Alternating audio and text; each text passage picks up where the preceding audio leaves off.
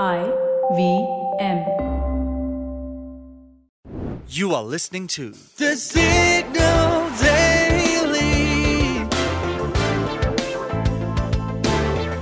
brought to you by Front Page Studios. Can you imagine the government asking you to drink more? I see that you can't. Sadly, you're not in Japan. Yes, you've heard it right. The Japanese government is urging its younger population to drink more in a bid to boost the economy. It might not seem like a believable affair, but the younger generation of Japan is drinking less than their older counterparts. In fact, Japan's National Tax Agency or the NTA said that alcohol consumption in 2020 fell down to 75 liters from 100 liters in 1995. And this sobriety has become a matter of concern for the Japanese government. Tax revenues from alcohol have gone down over the years. According to the Japan Times, it constituted 5% of the total revenue in 1980, 3% in 2011, and just 1.7% in 2020. It was the biggest fall in alcohol tax income in 31 years. One of the probable reasons behind this shift is lifestyle change that were brought about by the pandemic. But the government's response to this alarming crisis was a gripping plan of action. The Sake Viva campaign that they hope will reignite the interest in alcohol. And as a part of this campaign, the NTA has called out the younger generation aged between 20 to 39 to share their business ideas and propositions that can help rekindle the sales and flourish the industry. Through this Sake Viva campaign, Japan's government wishes to generate quote unquote new products and designs, along with ways to promote home drinking. Entrants have until the end of September to come up with their master plans. Experts will further help in developing the selected plans. And finalists in the competition will also be invited to a gala award ceremony in Tokyo on 10th November. But this plan is receiving mixed responses. While some are very supportive of the initiative, others are being skeptical of promoting an unhealthy habit among the youth. Japan's health ministry hopes that the campaign would also remind people to consume quote unquote appropriate amounts of alcohol. All right, one glass of sake for me then. For the next few minutes, you're going to know a little more than you did yesterday from the world of technology, business, policy, and anything that leaves you with a food for thought. Hi, I'm Shorbari. I'm a writer and producer for this show. I'll be taking over from Fareen for a few days, and this is the deep dive for August 19, 2022. The All India Football Federation or the AIFF had messed up and messed up real bad, I'd say. You may already be aware that FIFA has indefinitely banned AIFF due to quote unquote undue influence from third parties. But wait, what's the deal here? Let's dig deeper. What we've learned so far is that the AIFF controversy began almost 10 years ago when football players and supporters in India demanded that Praful Patel, the former president of the sports governing body, step down for failing to hold the election in 2020 when his term had ended.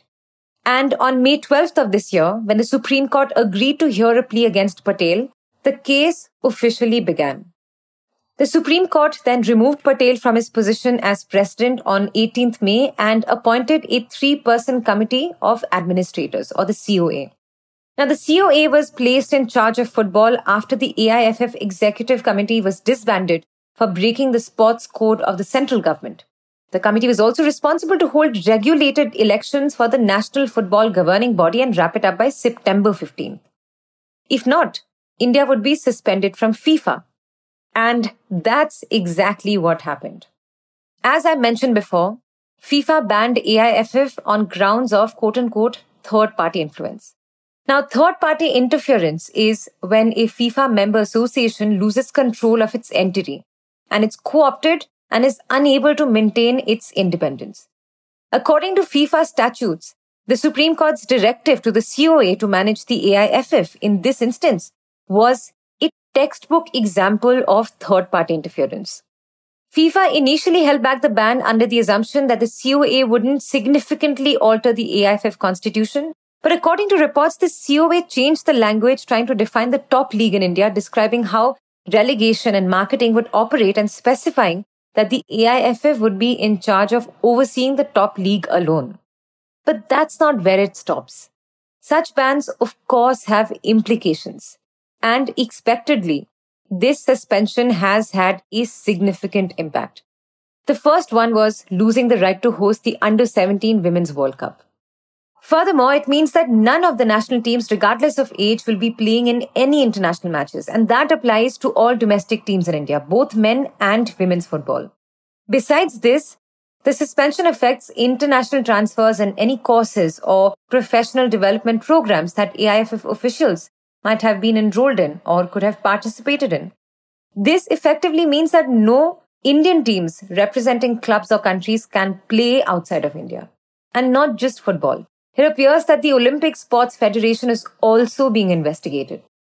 The International Olympic Committee or the IOC might impose a ban on the Indian Olympic Association or the IOA. Elections that were a requisite for the IOA's smooth operation, which were originally scheduled for December 2021, are being delayed, which is causing serious concern. The ban on IOA will have a serious setback for Indian athletes. And who's to be blamed? Narinder Batra, former president of IOA. Reportedly, after the Delhi High Court declared the position of quote unquote life member in Hockey India to be invalid, Batra announced his decision not to run for office and resigned from his position as IOA president. Additionally, the CBI also filed a case against Batra on the day of his resignation for alleged misappropriation of Hockey India's funds to the tune of rupees 35 lakhs. Apart from cricket, it seems that India's other sports are in a disarray. We can only hope that the reaction from international sports organizations serves as a wake up call for Indian sport entities. You can catch this podcast every morning on Spotify, Apple, Amazon Prime Music, Google Podcasts, or wherever you listen to your podcasts. We are the signal.co on Instagram, LinkedIn, and Twitter.